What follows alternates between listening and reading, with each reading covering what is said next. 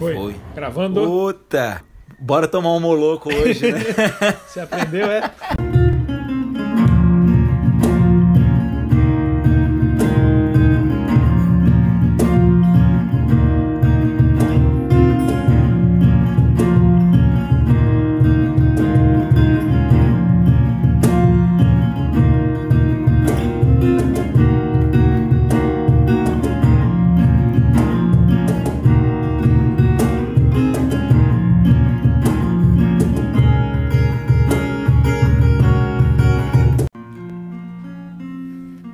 Boa noite, boa noite, boa noite. Está no ar mais um, uma vez o podcast do Horário Nobre, né?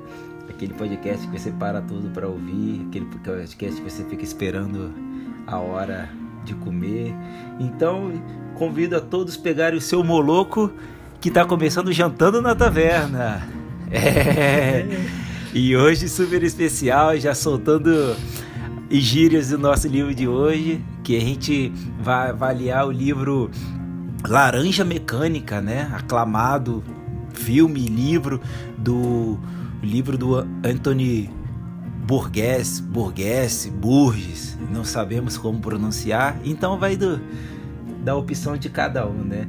Então, esse livro que tem muita coisa pesada e a gente vai trazer a parte mais leve, né? A filosofia. É com você, Gusta.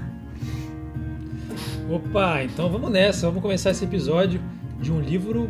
Cara, esse livro é um clássico da literatura, né? E tem tanta coisa ao redor assim dessa publicação, tanta curiosidade que eu fui lendo. É muito interessante, tanto a história do livro como a história que rodeia a publicação dele. Vamos nessa. Laranja Mecânica. É, isso aí. E é um livro muito interessante, né? Porque é, algumas pessoas que eu falei, tô lendo Laranja Mecânica. Eu só ouvi a pessoa falar assim, ué, nunca ouvi falar alguém que leu o livro e só que viu o filme, né? E, pô, é um filme aí do, do, do, do de um grande diretor, né?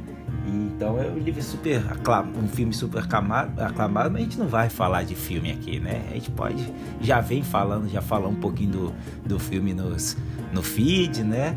Então, já que o nosso podcast ele é gastroliterário, a gente tem que falar de livro, né? então, a gente promete aqui não usar de ultraviolência, nem nas análises filosóficas, muito menos na, na pergunta bomba, né? Porque já basta o quanto que tem no, no livro. Então vamos lá, então sem mais delongas, vamos começar aí a adentrar do nosso Laranja Mecânica de hoje. E eu convido você, Gusta, por resumão. Boa, boa. Então vamos começar falando desse livro. E, cara, uma das coisas que eu fiquei mais chocado quando descobri é que o Antônio Burgess, quando estava escrevendo Laranja Mecânica, ele recebeu um diagnóstico de um câncer no cérebro, cara. Eu, hein? E, e aí ele escreveu o livro super rápido, porque ele queria terminar o livro e, e deixar como se fosse uma fonte de renda para a esposa dele mas acabou que o diagnóstico estava errado. Meu Deus! O cara viveu 40 anos depois do diagnóstico. Publicou muito mais coisa. E nesse ano que ele teve esse diagnóstico, ele publicou cinco livros e meio. Ah. E o meio foi o Laranja Mecânica. Eu fiquei curioso para conhecer outros livros dele. Ele mesmo diz que Laranja Mecânica é um dos livros que ele menos gosta dele. Uhum. E parece que ele pegou um pouco de implicância com o filme, porque hoje em dia é o que você falou, né? Laranja Mecânica do Stanley Kubrick. Ninguém lembra do Antônio Burgess. Uhum. E é ele que criou a história, né? Então vamos falar aqui da história dele. Ah, verdade, né, cara? Coisa de louco, né? E. É, mas é isso aí, né? Então conta um pouquinho aí do, do livro pra galera, Gus, no nosso resumo, pra. Vamos nessa, então. Ambientar. O... Isso. Vamos começar a, a contar essa história. Então, o Laranja Mecânica para quem ainda não viu o filme nem leu o livro, é uma história que, que conta a vida do Alex. O Alex é um jovem, ali na faixa dos 14 anos, né, um adolescente. E a história acompanha ele, ele é o narrador da história, história narrada em primeira pessoa, e os três amigos dele, né, que são os Drugs, né, que são os, os adolescentes ali que vivem com ele, que formam uma espécie de gangue, uma gangue que comete atos assim extremamente violentos. Eles até têm um termo de ultraviolência para isso, porque são coisas realmente aterrorizantes. É coisa de estupro de menores, estupro coletivo, é, violência com idosos, piores coisas que você pode imaginar. Eles, realmente eram psicopatas, assim, o pior é, da, da, pior assim espécie que a gente pode imaginar. É, mas até um momento que ele é pego pela polícia e aí ele é levado preso. Ele é condenado lá a anos e anos de prisão, acho que a é, 14 anos de prisão, se eu não me engano. Mas na cadeia, os caras apresentam para ele uma alternativa. Que ele poderia passar por um tratamento experimental que estava começando a ser é, colocado em prática. E aí, se ele topasse passar por aquilo, ele seria liberado em 15 dias. Então, ele teria aquela pena reduzida bastante. E uma coisa que é importante chamar a atenção é o que o Diego já comentou, né? É, o autor ele criou criou dezenas, centenas de palavras para compor uma gíria que esses jovens falavam nessa, nessa época. Dezenas né, de, de palavras, gírias que ele criou para compor o vocabulário da juventude dentro dessa história. E é um aspecto muito interessante que a gente pode discutir mais o porquê na análise filosófica. E eu vou terminar com uma polêmica que eu vou conversar mais sobre ela também na análise filosófica, que é que, na minha opinião, Boa. eu sei que esse livro ele é tido como uma das maiores distopias da história. Mas, na minha opinião, Laranja Mecânica não é distopia. Vamos conversar mais sobre isso depois. Boa, boa, boa, boa. E é isso, Diego. Eu, acho que você para. Você. Boa. Eu acho que você parafraseou a Margaret Atwood, né? Que todo mundo fala para ela que é distopia. Uma vez ela falou, tipo, não é nada de distopia, isso é só a realidade que eu coloquei no livro. E tipo, aí a galera, oh, nossa! Eu gostei muito disso aí, cara. Acho que já, já tá hypando pra, pra galera, né? então tá. Trazendo um pouquinho do, do panorama gastronômico, né? E que, que, a gente pode falar de, desse livro? O livro, ele é passado o tempo Alô? inteiro, assim, em pubs. E aí, o que, o que acontece é que na, não tem nada mais inglês, né? Noite inglesa do que pub. Então, o que, que é o pub? O pub ele, ele é oriundo do nome Public House, né? Que foi criado no fim do século XIX, 19 não, desculpa, 17. E inicialmente eles foram regularizados assim para ser uma casa que venda bebida alcoólica, né? Mas aí começou a virar um, um local social, assim, das pessoas se reunirem para fazer reunião, para formar grupos, né? E então virou uma coisa muito muito famosa assim na, na não só na Inglaterra, na Grã-Bretanha como um todo e na Irlanda, como uma como se diz um local onde é seu, aquele local onde você vai porque você conhece, porque você come a mesma comida e daí nasce então a nossa parte gastronômica que é o pub grub, né? A gente falou um pouquinho de pub grub no, naquele episódio collab com, com o PQP, né? Com o Pariu.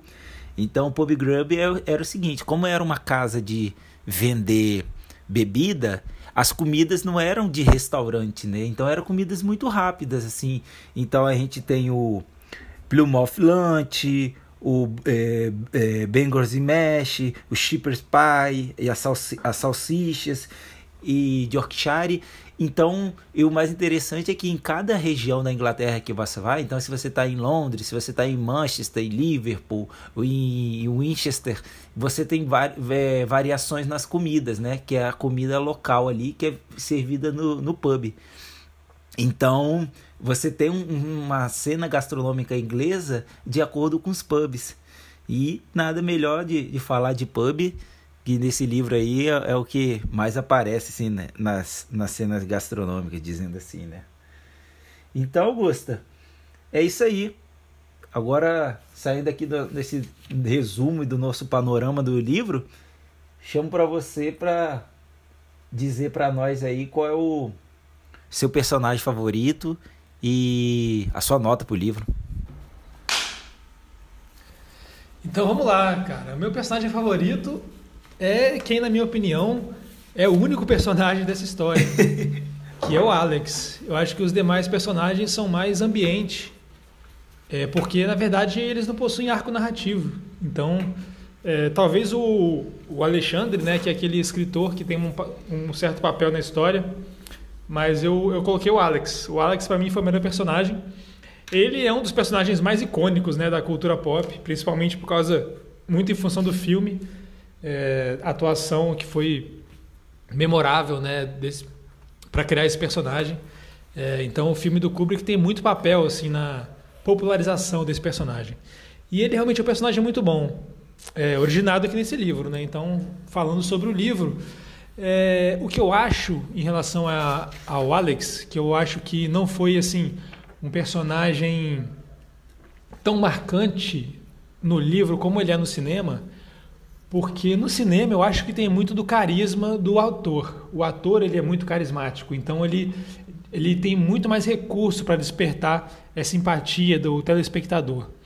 O livro isso é mais limitado, então o que a gente tem é a história de vida dele e a forma que ele interage com as pessoas, uhum. são as palavras que são apresentadas para gente. E eu acho que como esse é um livro de vilão, inclusive é, eu acho que Laranja Mecânica foi um, um, um pioneiro, né, de, de contar um, uma história na perspectiva do vilão, principalmente, pelo menos falando dos livros mais populares, assim. Mas eu acho que seria interessante se o autor tivesse colocado é, mais algumas camadas para estabelecimento de empatia com o público. Então o filme eu acho que faz mais isso, mais pelo carisma do ator até do que pela história em si. Mas no livro, a única coisa humana mesmo que ele apresenta é o gosto pela música clássica. Mas, na minha opinião, isso não foi assim o suficiente, para minha experiência de leitura, de despertar empatia. É, eu faço uma comparação, por exemplo, com o filme novo do Coringa. Esse novo com o Joaquim Phoenix. Aquele é um filme clássico sobre a história da perspectiva do vilão. E o vilão é tão psicopata quanto o que a gente acompanha aqui, o Alex, é muito parecido, né? Fazer esse paralelo entre os dois. Mas no, no filme do Coringa, Diego, o, o vilão, que é o Coringa, é muito apresentada a humanidade dele, o porquê que ele chegou naquele ponto. A gente acompanha aquilo tudo, a gente entende o processo que fez ele ficar daquele jeito. E você cria uma empatia com ele, mesmo sabendo que ele faz coisas absurdas, você consegue criar uma empatia com ele. Eu acho que isso faltou em relação ao Alex para mim pareceu mais que ele é um, um playboy que anda por aí fazendo merda, uhum. porque ele não tinha assim grandes questões pessoais além da vontade de estuprar e bater em todo mundo. É, mas mesmo assim ele ganhou meu voto, o melhor personagem, porque ele é realmente um personagem icônico tal, ele, e ele guia a história toda. É, então vai nele, apesar disso aí. E a nota eu botei é, pesando assim, um personagem que poderia ter sido um pouco talvez melhor trabalhado e uma história que levanta muitos pontos muito interessantes para a nossa discussão, análise filosófica, pesando essas duas coisas assim, eu botei nota 4. Boa, boa. Pro Laranja Mecânica. E você, velho? Fala aí, seu melhor personagem e sua nota desse livro. É, é legal, né, cara? O, o, o Alex, ele, esse anti-herói, né, cara? Então é, é difícil você ter uma empatia por ele, como você disse, né? Tipo assim, parece um, é um, louco, né? Fazendo loucura por aí, achando tudo muito normal. Mas então é, eu fiquei muito avesso a ele. Eu gostei do, do personagem. Eu achei um personagem que tem uma estrutura, uma complexidade. Depois, depois não. A complexidade dele, assim, não complexidade, é um personagem muito forte, né? Eu não achei ele tão complexo. Uhum. Ele é muito forte. Sim. E, então ele impacta muito a gente. É, mas eu não vou votar no Alex, né, como personagem. Hoje eu vou conseguir uhum. sair pro, pro, personagem secundário, tá? então, Qual que vai ser? o meu personagem favorito é o escritor, o F. Alexander. E por quê, boa, né? Boa. Porque é interessante que ali no aí quase um spoilerzinho, né? Mas eu vou falar um pouco melhor sobre isso na análise filosófica. Num cenário de, de violência, ele é um cara que consegue se manter lúcido, né? É, e aí ele, ele é por ele que é explicado o título Laranja Mecânica, né? É algo vivo uhum. que é que é programado, né? Que é levado a fazer coisas mecânicas, a coisas determinadas. Então fica essa, essa contradição, né? E aí nas análises filosóficas a gente consegue discutir um pouquinho mais desse do título Laranja Mecânica. Então eu gostei, gostei dessa lucidez, tipo assim, é interessante que enquanto eu lia e, e mostrava o, o escritor, eu vi eu na minha, na minha mente assim lendo eu pensava em toda cena uma escuridão sempre né pelo peso né de todo todo o livro e quando eu imaginava ali na narrativa o personagem dele eu via sempre uma luz a mais assim cara então para mim ficou muito forte o F Alexander por isso que eu escolho ele com uma luz no meio dessa violência né E minha nota, cara, eu vou junto com você. Eu vou quatro também. É, uhum. Porque eu. Talvez até por um, uma expectativa minha, né? Que não foi é, atingida. Que eu esperava alguns plot, né? Então, tipo, eu nunca vi o filme, então eu não sabia nem do que se tratava direito. E até a gente brincando lá com o BG, falei que para mim Laranja Mecânica era só a seleção de, da Holanda de 76. e, como eu não, e como eu não sabia de nada que acontecia e todo mundo falava muito, para mim o impacto do livro foi mais a violência do que o próprio, os próprios plot do, do livro e tudo mais. Mas não deixa de ser um uhum. livro muito foda, que tem uma crítica é, social bem explícita, né? Você não tem que cavar para buscar essa crítica social. Então fica essa nota 4 aí, que não é uma nota ruim, mas talvez pelo, pelo hype extremo do filme a gente fica um pouquinho meio. Bota fé. Uhum. Meio assim, né? E porque o, o, o, que, o que vai acontecendo, né? Que às vezes a gente vai buscando algo a mais, algo a mais e às vezes a gente tem que a gente tem que buscar a, a percepção das coisas a partir das próprias coisas, né? Como já diria Immanuel Kant. E por falar em Kant, a gente fala em filosofia, então tá na hora do quê? Das análises filosóficas.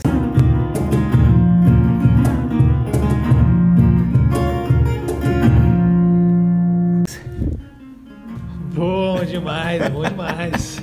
Achou que não ia ter gancho hoje, né? Eu nunca duvidei que teria.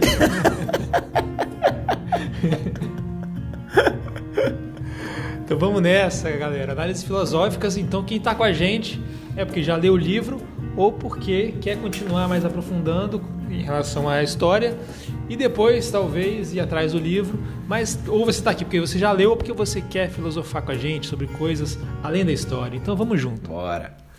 E eu vou começar eu vou começar a análise filosófica pelo motivo de eu não ter achado que esse livro se trata de uma distopia. Eu acho que ele não trata, na verdade, de uma sociedade disfuncional. Ele trata de um indivíduo disfuncional. Ele trata de um experimento que ele não está ainda estabelecido naquela sociedade. Então, para mim, é como se essa história fosse uma distopia à origem. Porque, por exemplo, se a história se passasse numa sociedade onde aquele tratamento já tivesse normalizado, geral, para aquilo, qualquer coisinha você vai e faz aquele, aquela lobotomia doida lá, aí eu acho que se tra trataria de uma distopia.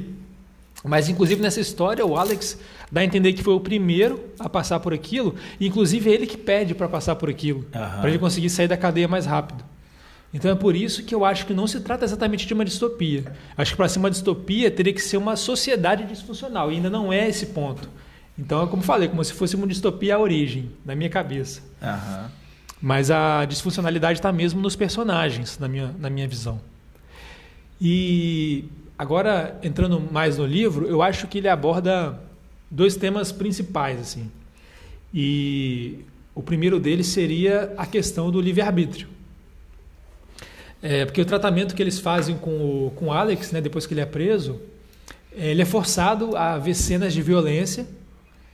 É, então ele fica com aquele olho abertão, arregalado, preso, assim, aberto para ele não conseguir evitar. Então ele fica vendo cenas de violência uma atrás da outra. Enquanto isso, eles injetam um medicamento nele que faz ele passar mal. Então o corpo começa a associar aquela violência com uma coisa negativa. Então ele vai recondicionando a cabeça do Alex para ele deixar de ter prazer na violência. Né? Então seria o, o trata, foi o tratamento que foi usado com ele. Então, eu acho que o livro discute é, como que esse tratamento, na verdade, é, tira o livre-arbítrio da pessoa. Porque é, a, a, pessoa não vai passar a não fazer maldade porque ela percebe que aquilo é ruim. Ela vai deixar de fazer maldade porque ela não tem escolha. Porque quando ela faz uma maldade, ela começa a sentir aquele, aquele mal-estar, o corpo começa a ficar muito mal, associando aquela coisa durante o tratamento. É... Então, assim, uma pessoa ela pode ser considerada boa se ela não tiver escolha em relação à maldade. Então, isso eu acho que é muito forte que o livro passa. Sim. É, né? Ele não, ele não evita a violência porque ele aprendeu com os erros e percebeu que era errado. Ele evita porque aquilo faz ele se sentir pessoalmente mal. Então, a discussão é: ele virou uma pessoa boa ou ele virou uma máquina que não consegue praticar a violência? Uma laranja né? mecânica. Então tá aí a... Isso, então tá aí essa coisa da laranja mecânica que eles, tra... que eles trazem. É, e aí, no final, tem aquela cena, né? Que depois do tratamento tem a cena aí com o Alexander, que eu vou deixar você é, entrar mais nela. Mas ao fim, o, o Alex ele fica numa situação que ele fica doido, que o, o, o, o Alexander faz uma trama um plano lá contra ele.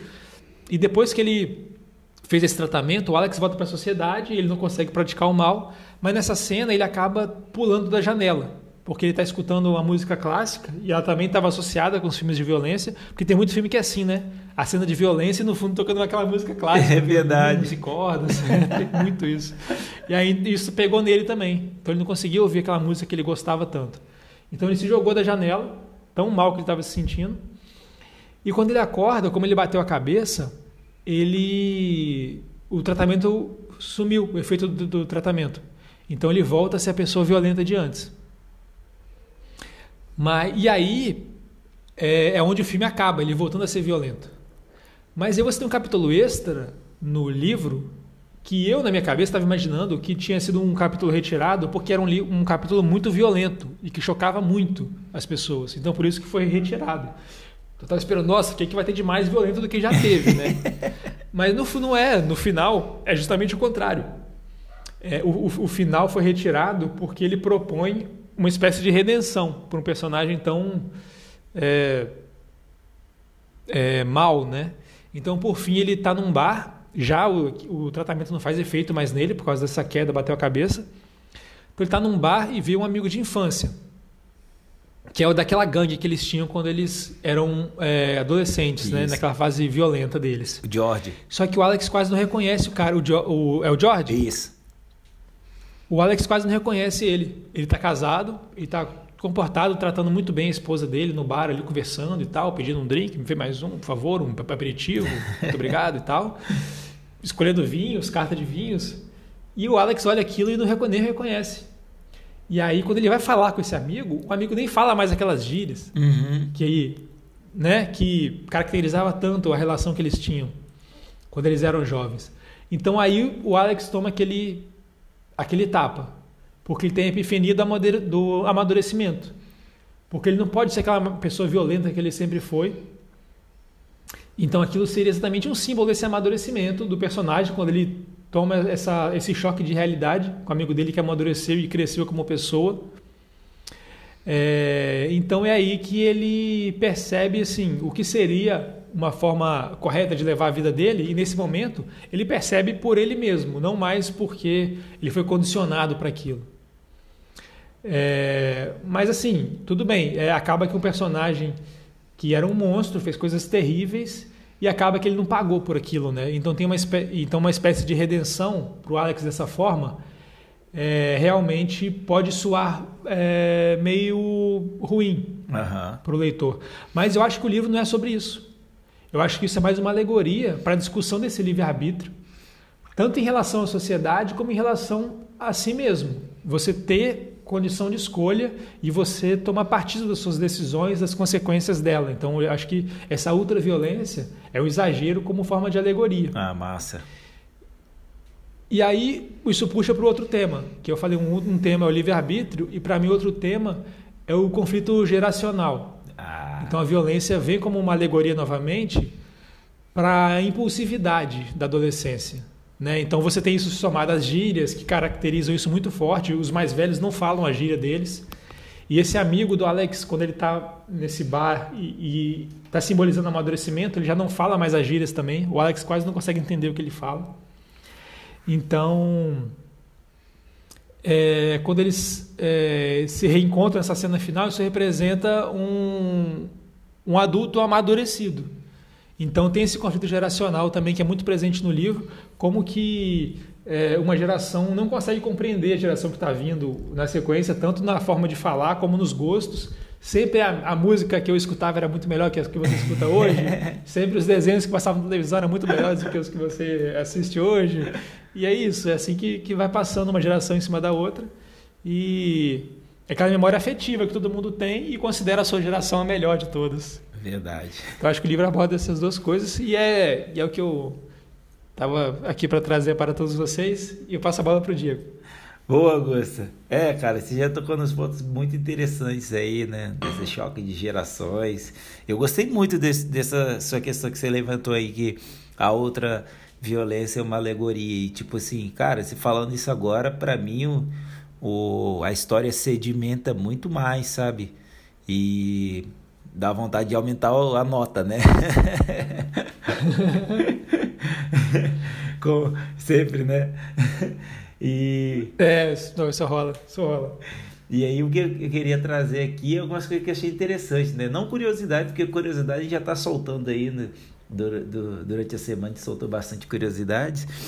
É, mas eu achei uma coisa muito interessante é o seguinte, é, o, Alex e os amigos deles, eles estão em pub e tudo mais, estão sempre na rua, na bala, na bala não, né? Na, na noite. E eles estão sempre tomando leite, né? Que na verdade é um moloco.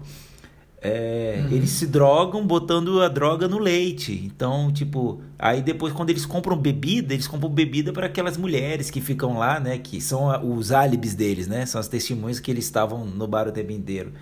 E eles só, to eles só tomam alguma coisa no último cap no última parte do livro, que é quando ele já tá com 18 anos. Eu achei isso muito interessante, assim, né? Que, tipo assim, ele como adolescente, ele não bebe, mas ele se droga. Ele se droga bebendo leite. Uhum. e é muito interessante que o, o livro é composto por 21 capítulos, né? Originalmente. E tem a alusão da, da maioridade, né? O último capítulo é a maioridade, a fase adulta, como você disse aí, né? A transição. Caramba! Né? Legal isso. Realmente, né? nos Estados Unidos é 21 anos, né? É. Olha, não tinha me tocado disso. Então é, aí é a fase adulta. E, e uma coisa que, tipo assim, o único momento que eu me senti um, em alguma parte Alex, assim, e calma, gente, eu não saí batendo em ninguém na rua. É é o quanto que a, a música clássica mexe com o Alex, né? E ele ele vai ele quando ele fala fica muito claro que tipo assim ele vai falando de todos os instrumentos quando tal instrumento toca o que ele sente tudo mais. Tudo bem que o ápice da emoção dele aí ele começa a pensar em violência né? Aí essa parte aí já, eu já não era mais Alex. Mas é, é, uma coisa que mexe muito e é muito interessante que é é um adolescente louco assim né algum transtorno, não sou psicólogo, psiquiatra para falar qual o transtorno dele, mas ou talvez nem é transtorno, né? Tipo o que você falou é só a alegoria que o que o Anthony achou para descrever a narrativa dele. Mas ele parece ser uma pessoa muito inteligente, um cara muito culto assim, né? Sim. E, então isso é, é, gera umas contradições muito legais. Mas vamos lá, né? Eu acho que o livro é uma, uma crítica social muito clara, né? muito explícita. Apesar de ter sido escrito em 1962, né? não escrito, é publicado, né? já tinha já estava sendo escrito há alguns anos. É, e ele é contado em uma Londres pós-industrial, né? Nessa época. É, tem para mim que é um livro atemporal, sabe, cara? Então ele já vem uhum. trazendo as mazelas sociais, né? E, tipo assim, o que, que é uma Londres pós-industrial? É é o que acontece depois da Segunda Guerra Mundial ali, que o capitalismo veio com tudo, né? Ele já estava vigente, mas ele vem com tudo e começa a moldar, como a gente já falou em outros, como eu já falei aqui em outros episódios, moldar o que as pessoas fazem e o que não fazem, o que é o certo, o que é errado. Então, de novo a gente remete ao, ao título, né? Laranja Mecânica, né? Que é tornar vivo mecânico. É, eu cito a, a, a temporalidade e eu faço um paralelo que é interessante com o dialeto, né? O dialeto deles é o dialeto Nadsat, né?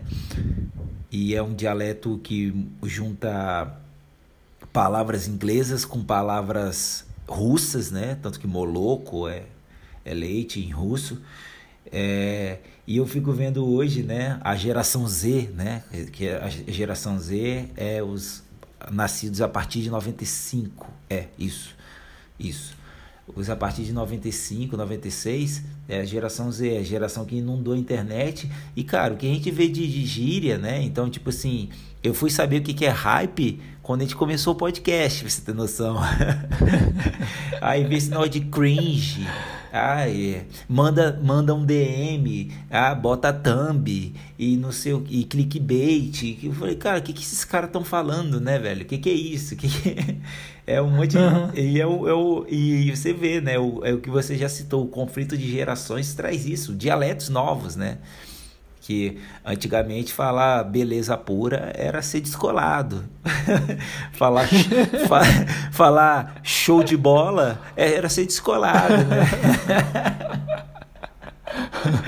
você, você fingir que é surfista, você era o cara. E, e, tipo assim, hoje, tipo, a nossa geração, né, Gusta, já, já acha isso ridículo. Imagina a geração Z, então. Então, então, uhum, uhum. então, então, essa temporalidade é muito legal, como você já trouxe aí do choque, né? Mas voltando ao livro, esse, ele se passa num mundo muito caótico, cara. Onde o próprio narrador diz que não importa quem gerou aquele caos, e sim que eles estão ali para sofrer. Então, tipo assim, o mundo deles é, é sofrimento, velho. As pessoas estão preparadas para sofrer, então tem várias passagens que as pessoas que, tipo, quando eles quando eles vão atacar a casa daquela senhora, quando ele é preso, a senhora já estava lá com, preparada. Quando eles vão em outra casa, até do, do, Alex, do F. Alexander lá, o cara já estava com uma arma e, tipo, as pessoas. O, o normal é o caos, né? O normal é a violência. Então é, uhum. é uma coisa muito louca, assim, né? Então a sociedade pautada em violência, tanto que ela ela se torna muito normal entre jovem, velho e o próprio governo. Por que, que eu falo isso? Os jovens era isso, eles tinham gangue de fazer merda na rua e às vezes eles tentavam se matar uns aos outros. Quando o Alex está na biblioteca, os, os, senhor, os velhinhos lá é, se recordam dele e a única coisa que os caras vão fazer é enfiar a porrada nele até quase matar. E outra uhum. coisa, o governo também, né? O governo, a, a medida que ele tomou para acabar com a violência é contratar os, a, os jovens violentos para bater nos próprios jovens, e aí os jovens não vão, vão praticar violência, porque se eles praticarem violência, a polícia vai ser mais violenta com eles. Então, velho, é, é um mundo de violência, muito, muito maluquice, né, cara?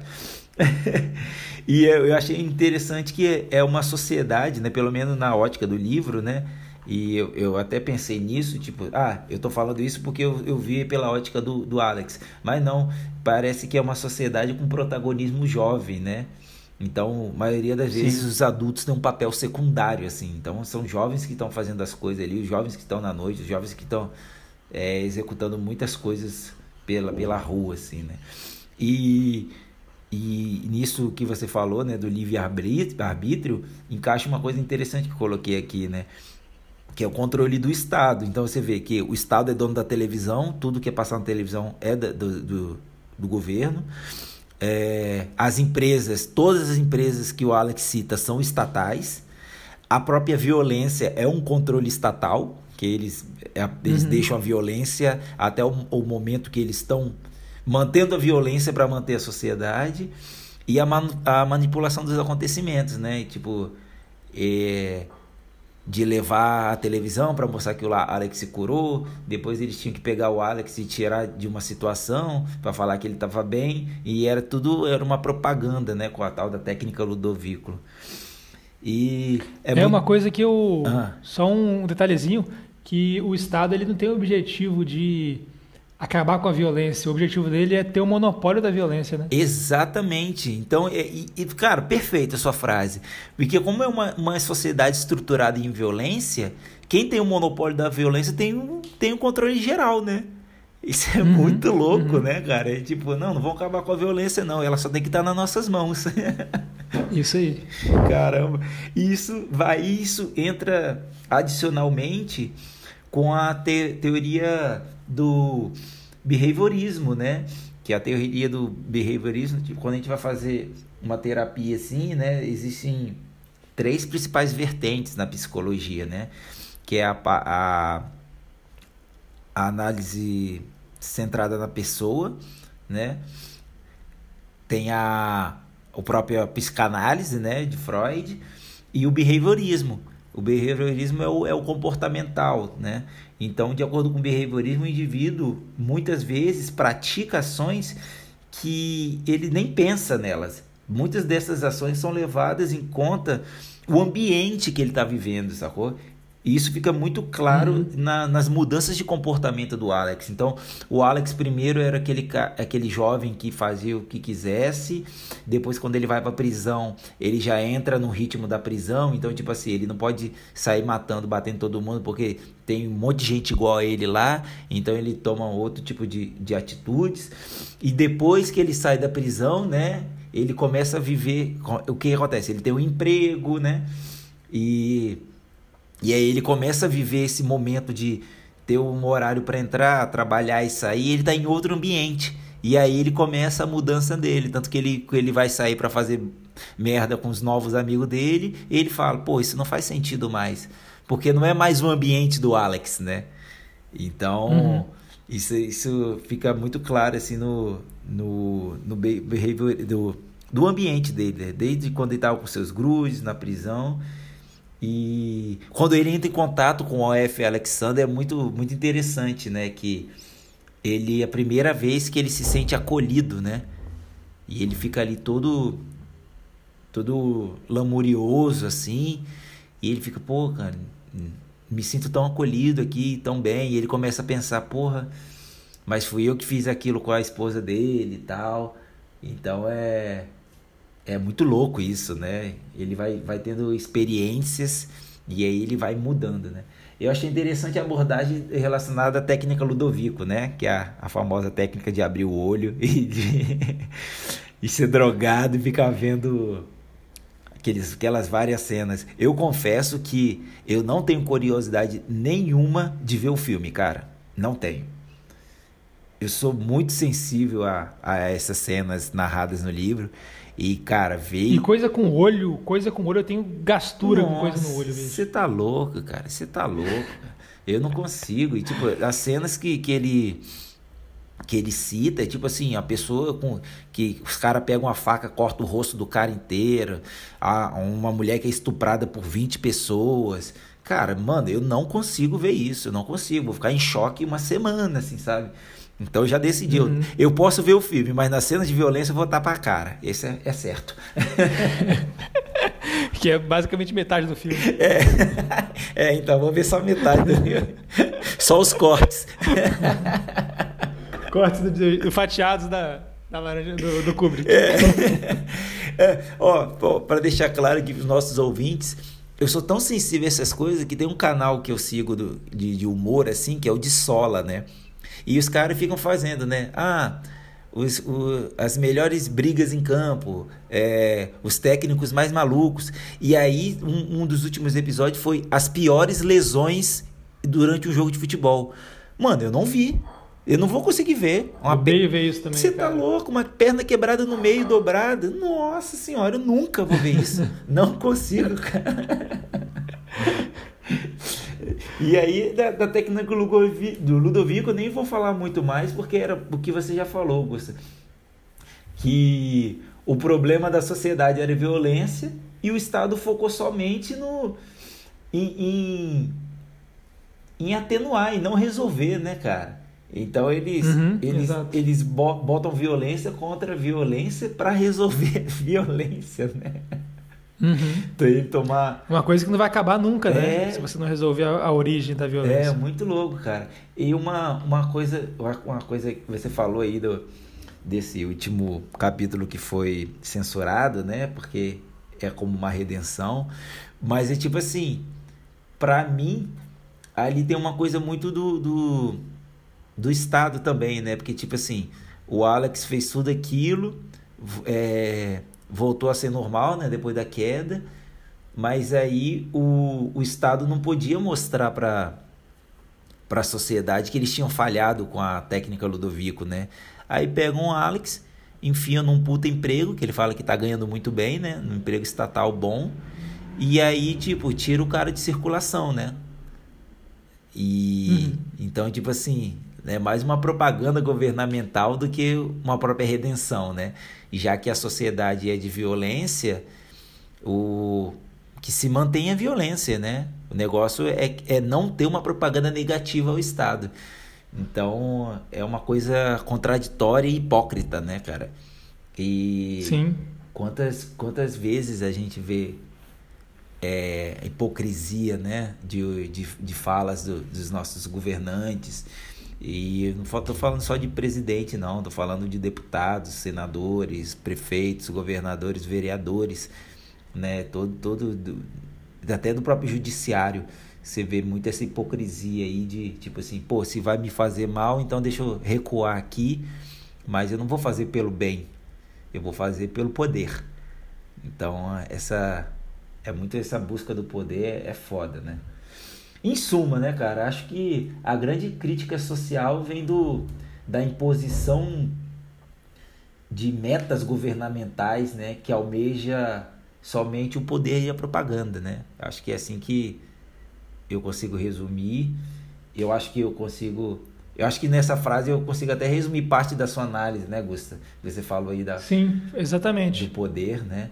E é uma coisa muito louca, muito louca mesmo. É, é, é engraçado, né? A crítica é muito explícita, mas ela também tem profundidade.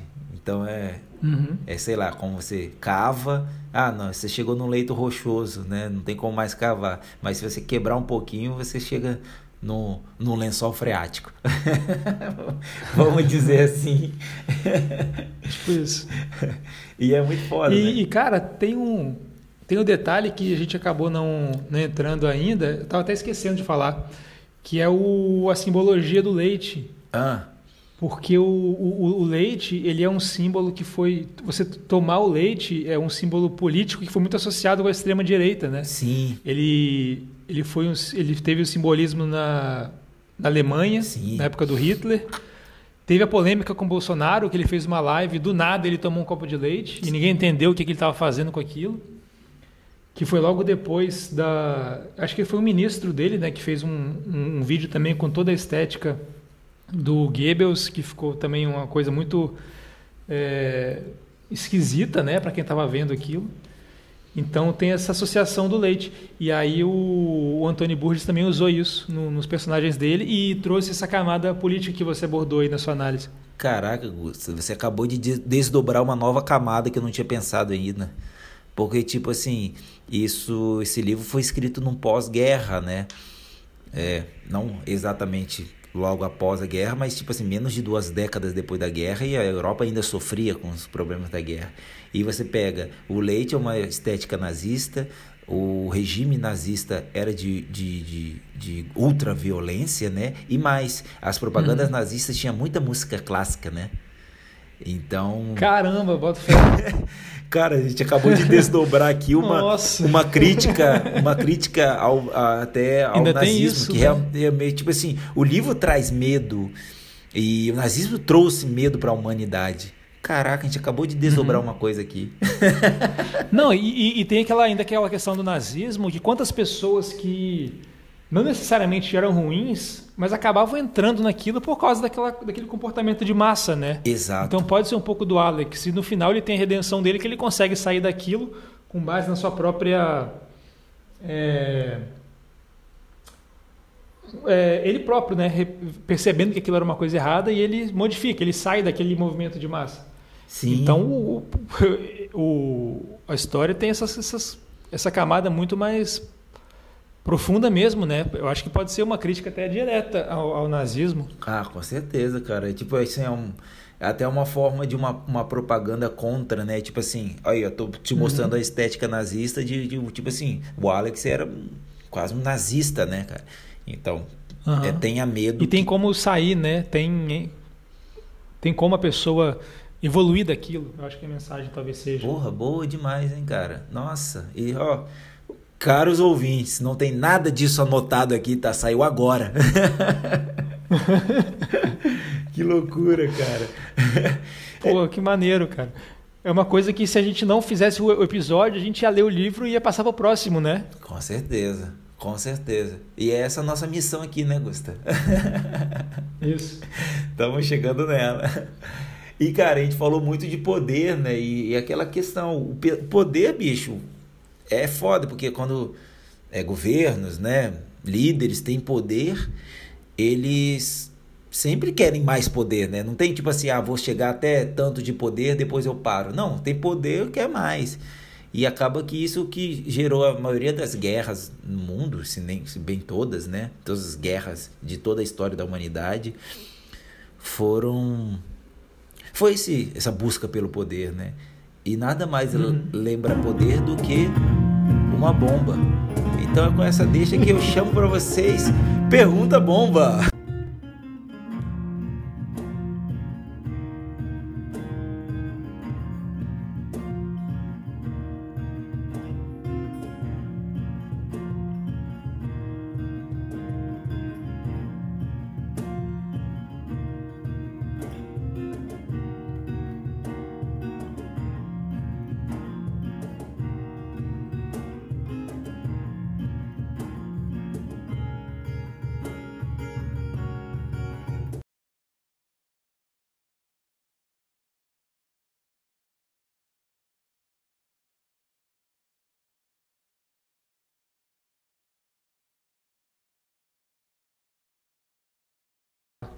Mas eu queria saber, porque essa questão do conflito geracional.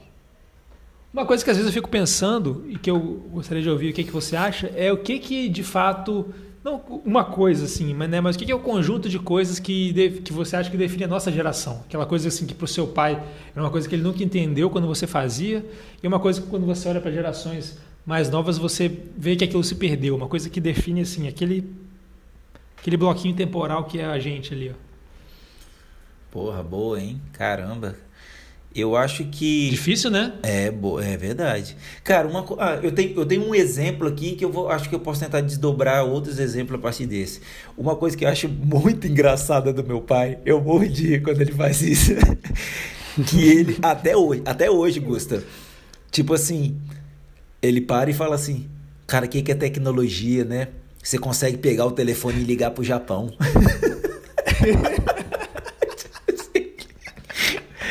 Isso é tecnologia, né? Porra, rapaz.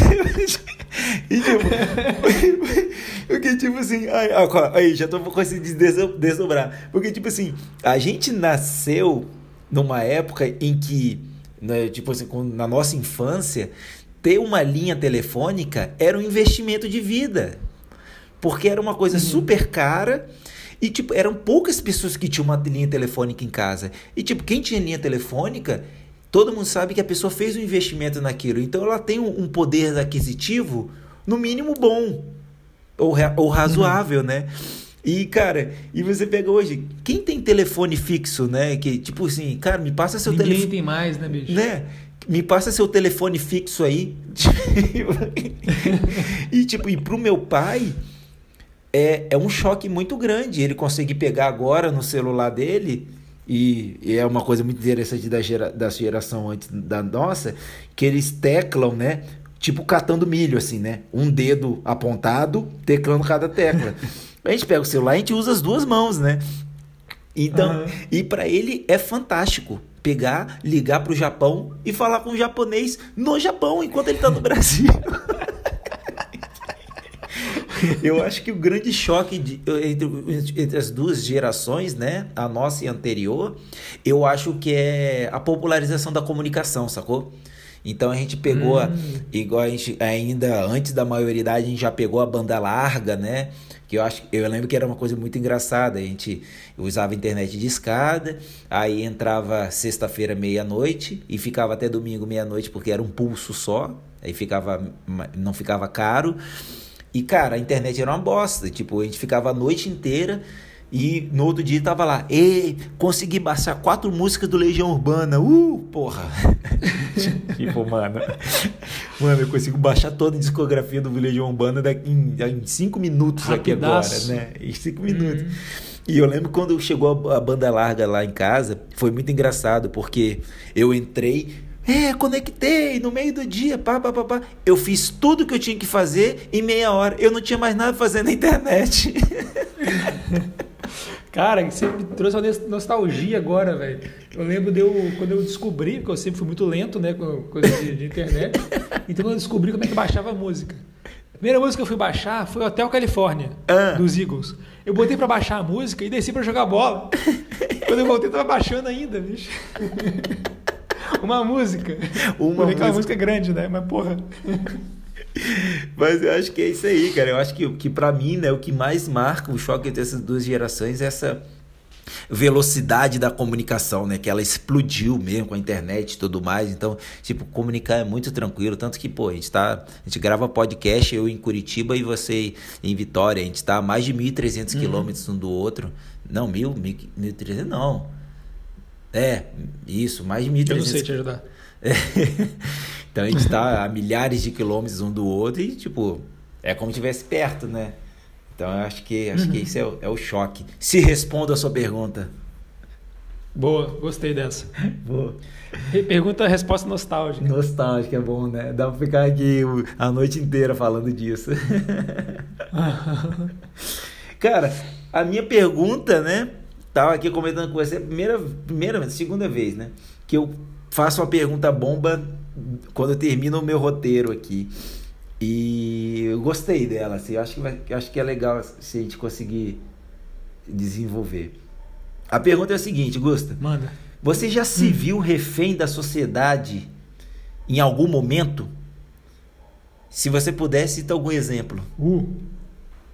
Refém ah. mesmo, de tipo assim, cara, eu vou ser julgado por causa disso, entendeu? E eu vou ter que fazer uhum. isso, mesmo não tendo nada a ver comigo, ou não tendo nada a ver com o que eu quero, com o que eu anseio, o que eu gosto. Porra, boa, boa pergunta. Só um, um parênteses aqui, vou ter que ir lá no banheiro, velho. Tô apertadaço pra fazer xixi. Ah, beleza. Já volto, depois eu edito isso. Beleza.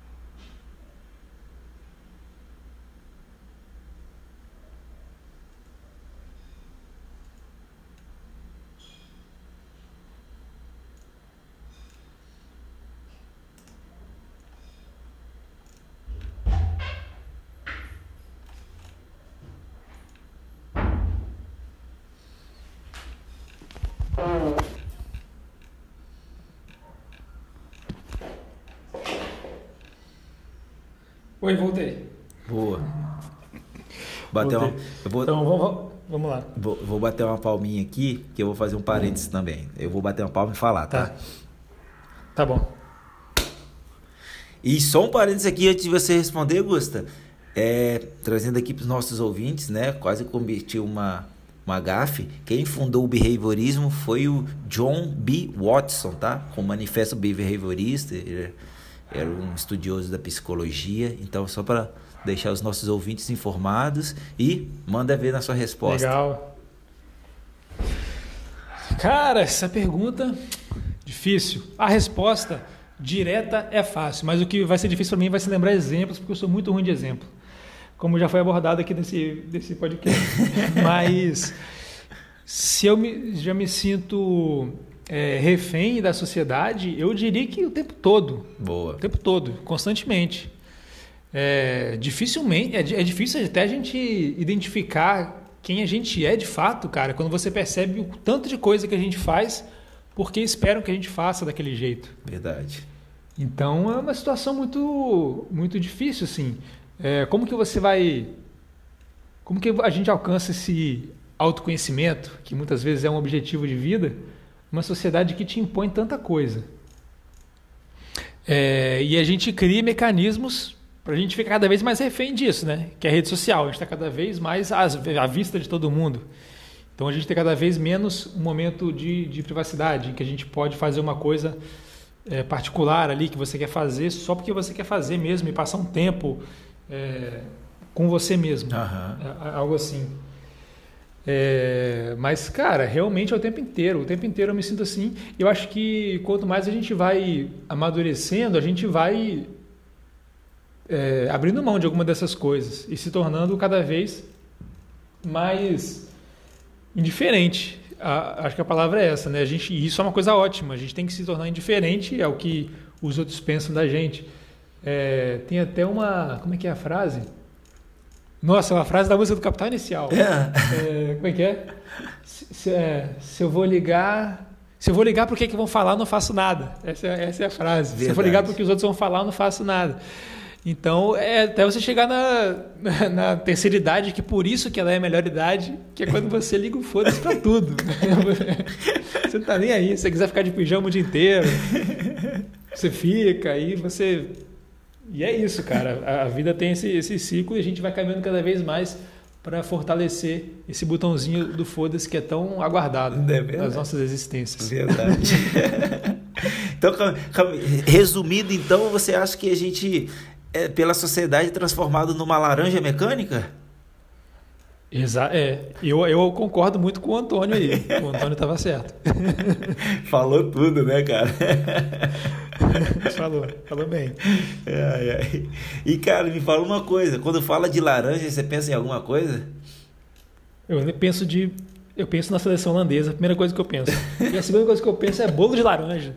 Bolo de laranja. Vamos falar de bolo de laranja e, e, e para você fazer o bolo de laranja, você precisa de uma receita, né? Você acha que tá faltando alguma é coisa desse episódio? Eu, eu acho que sim. Eu acho que falta um detalhe ainda. Então é agora, pessoal, que nós chamamos aqui a tão aguardada. E, e olha que eu quase fiz um gancho, né? Você me ajudou a chegar no gancho dessa vez. A hora da janta.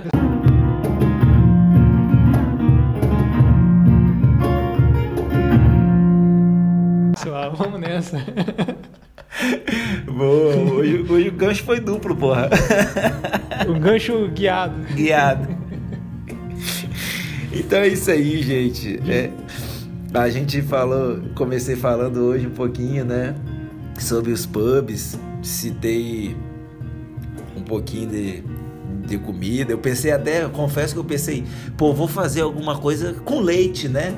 Alguma receita de hoje com leite, tem tudo a ver, né? Uhum. Mas eu falei, ah, pô, vai ficar muito na cara. E, tipo, a gente já soltou umas, umas duas receitas é, de sobremesa em seguida, né? Tá na hora de comer um, um prato principal de novo, né? Então, de acordo com, com a tradição de pub, hoje vamos comer. Vamos comer pouco para poder conversar, vamos dizer assim.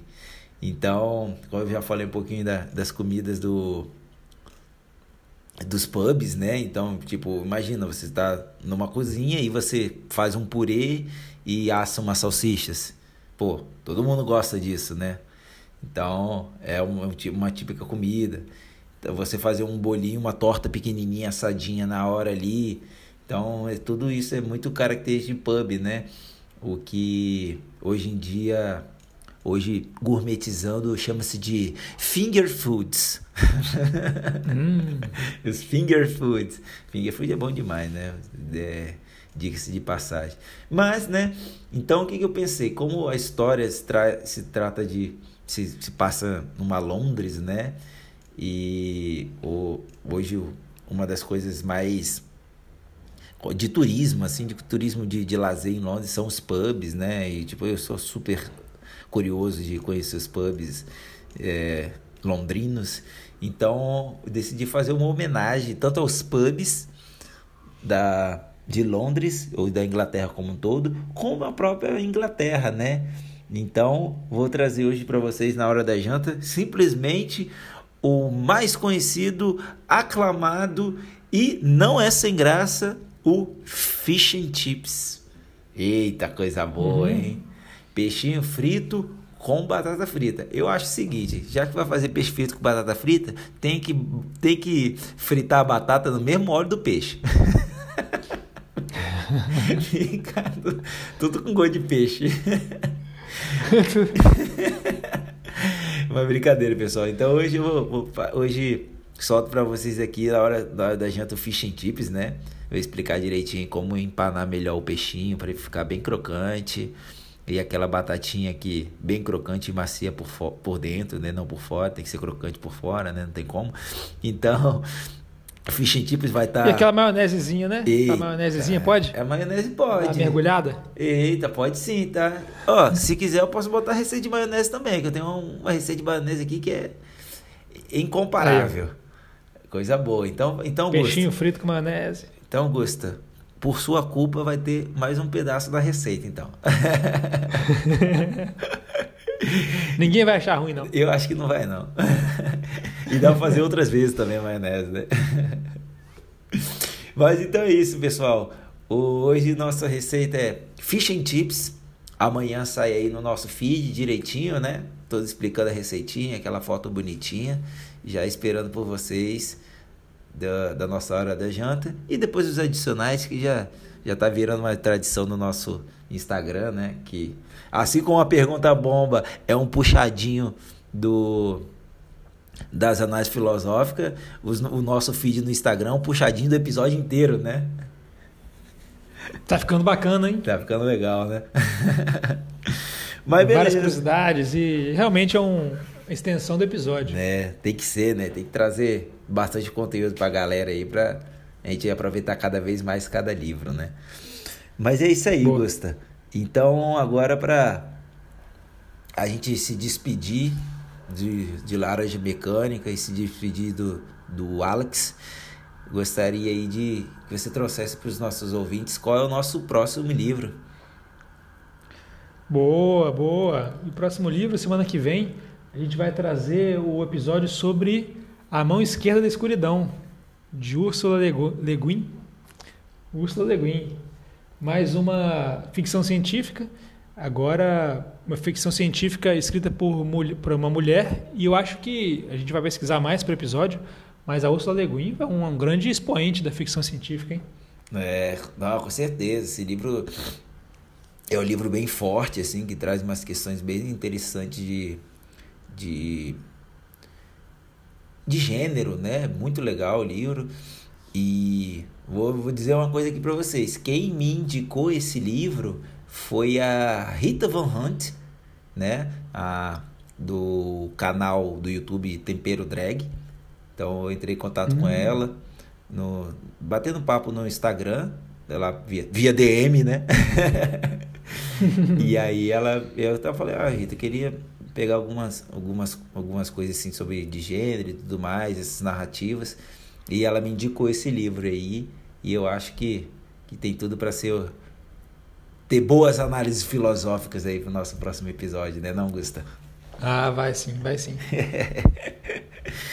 então é isso aí, pessoal. Ou melhor, é isso aí, meus druguinhos.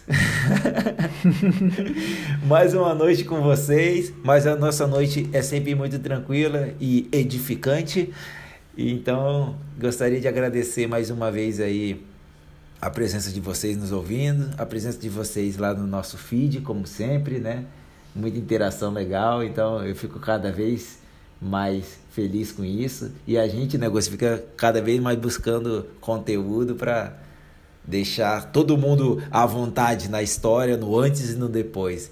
Então, gostaria de agradecer mais uma vez. Continuem curtindo, compartilhando, passem para os amigos, discutam com a gente, perguntem mais. Estamos devendo um episódio de comentários, né? A gente vai fazê-lo em breve. Uhum.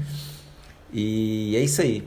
Quem falou mais uma vez com vocês foi Diego Barbosa. Com você, Gusta.